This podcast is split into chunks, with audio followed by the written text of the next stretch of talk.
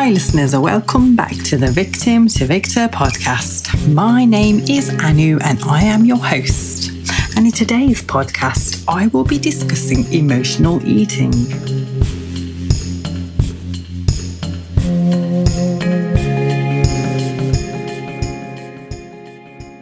Topic which lies very close to my heart as I suffered from food disorders in my late teens and early adulthood as I was using food as a source to numb the pain which I was suffering.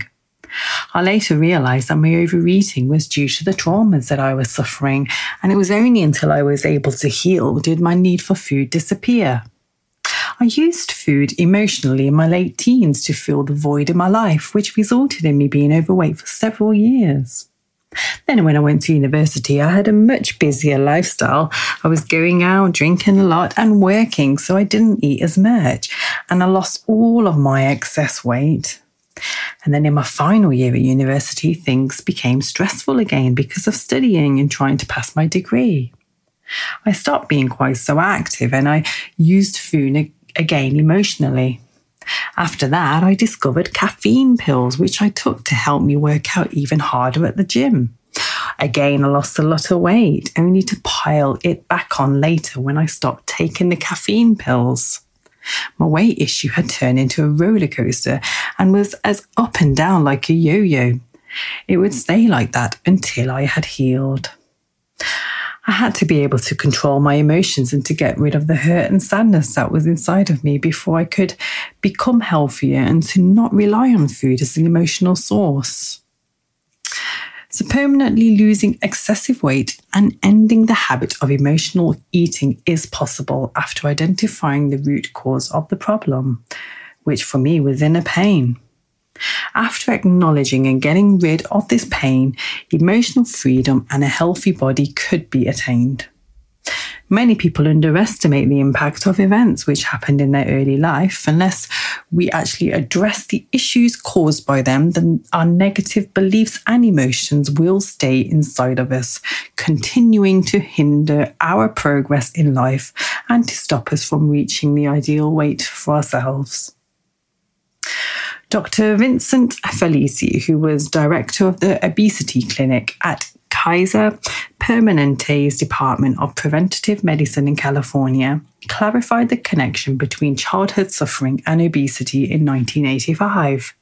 He was amazed by the 50% dropout ratio amongst his patients after their initial success in losing weight. He investigated why this was happening and discovered that most of those who had dropped out had experienced traumatic childhoods. Most commonly, those were victims of sexual abuse or neglect. Dr. Felitti noted that the patients considered overeating and the resulting obesity as a solution to these more profound problems. They believed that having extra weight made them feel safer. Emotional eating also soothed their feelings of anger, anxiety, and fear. He concluded that to gain a balanced weight and to stop overeating, his patients would need to overcome their underlying pain and fear. Dr. Felitti used a questionnaire to help him to understand his patients better. The Centre for Disease Control and Prevention used this questionnaire later on to confirm the relationship between childhood trauma and physical and mental health issues.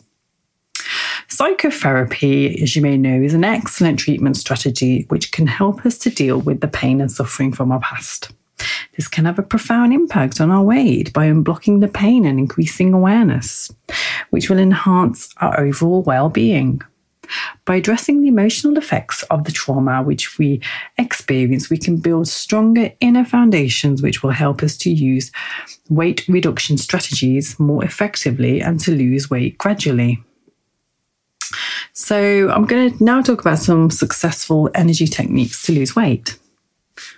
Excessive weight is caused by unconsumed energy or calories, kilocalories even.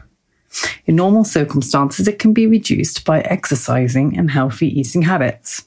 If there is a block to the inflow of energy into the body, then working out and diet might not obtain the desired results. In cases like this, it is necessary to try the following energy techniques to allow energy to flow freely in the body, which can in turn lead to a reduction in excessive weight. First of all, let the energy flow. So we can let our energy flow freely by opening up our chakras and energy channels. A host of activities like exercise, yoga, meditation, music, acupuncture, Reiki, pranic healing, smudging, and aromatherapy are here to help us do this. I will be discussing yoga and Reiki with you in some later episodes. It's also good if we can bless our food. Bless our food, she says. How do you do that? well, it's simply just before you eat, then to be grateful for the food that you have in front of you thank the Lord or thank God or thank the universe, thank spirit, thank, thank Allah or whoever your God is, um, whether the God is within you, just thank anybody around you for the food that is on your table. Blessing our food and drink before a meal can be helpful. Setting our intention, then in doing this, we will raise the quality of our food. It is a fact that blessing food increases its vibration and alters its molecular structure. Can you believe it? Another technique is positive affirmations, and this is one of my favorites. So, affirmations are a technique which I practice daily for all aspects of my life. I will again discuss this with you in um, future episodes, which I already have planned, don't worry. So, I at the moment, what I'm doing is I have reminders on my phone of positive affirmations, which come up on numerous times in the day.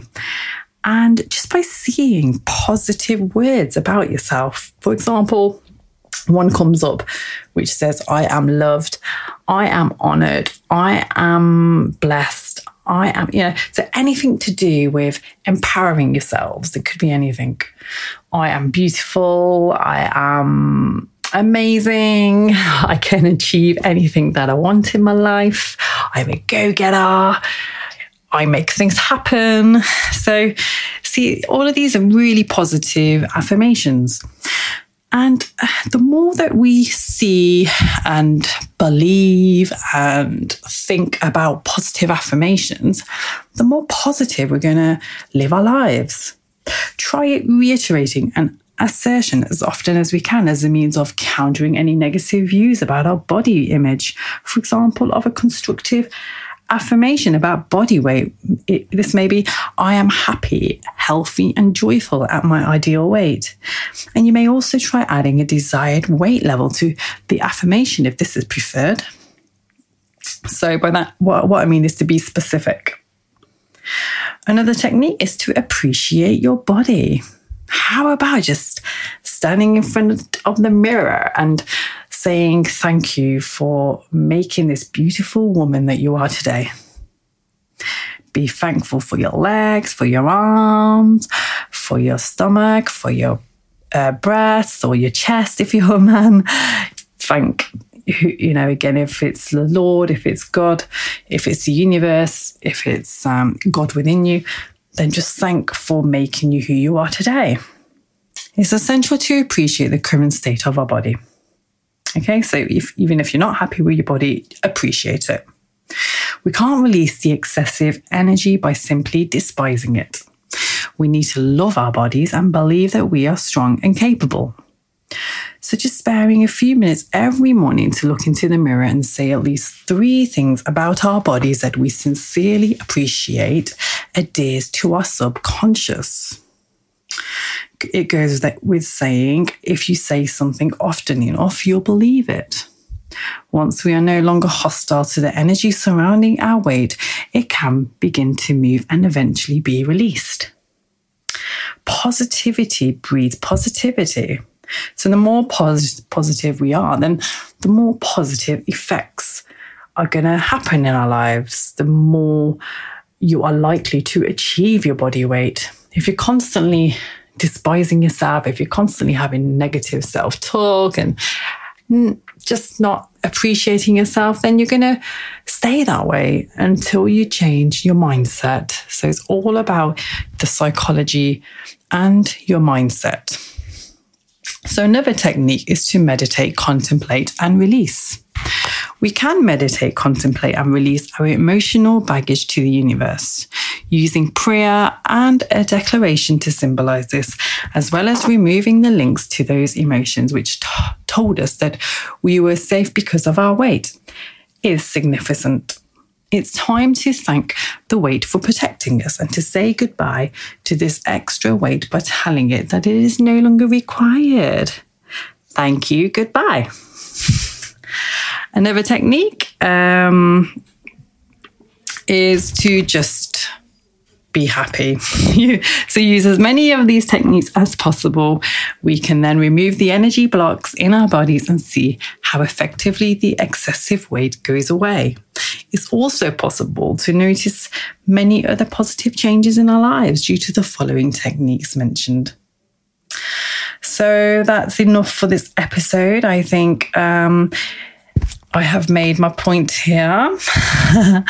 but again, you know, while this episode does come to an end, um, you may have already um, read my book or heard it on audio. It's called Victim to Victor. And it's a book where I've shared my own journey of evolving through self self help and determination to cast off my damaging past. My goal is to reach out to fellow survivors of abuse and provide hope and motivation in their lives. I hope that I can help victors transform their lives and achieve amelioration in the process of discovering their true self. I also have a 12 week self development plan which is free and aims to guide you on your journey to recovery. You can find the link in the description below. And I think some of you may have joined that already. I also want to thank all of those who have rated my podcast and actually given me five star reviews, some amazing reviews. I really do thank you. And uh, please, you know, again, if you are new to this podcast series, I would really appreciate it if you did rate it, tag somebody in it, and share it with somebody who may be going through a similar situation and who may need help. I will be back with another podcast soon. Until then, take care and stay blessed.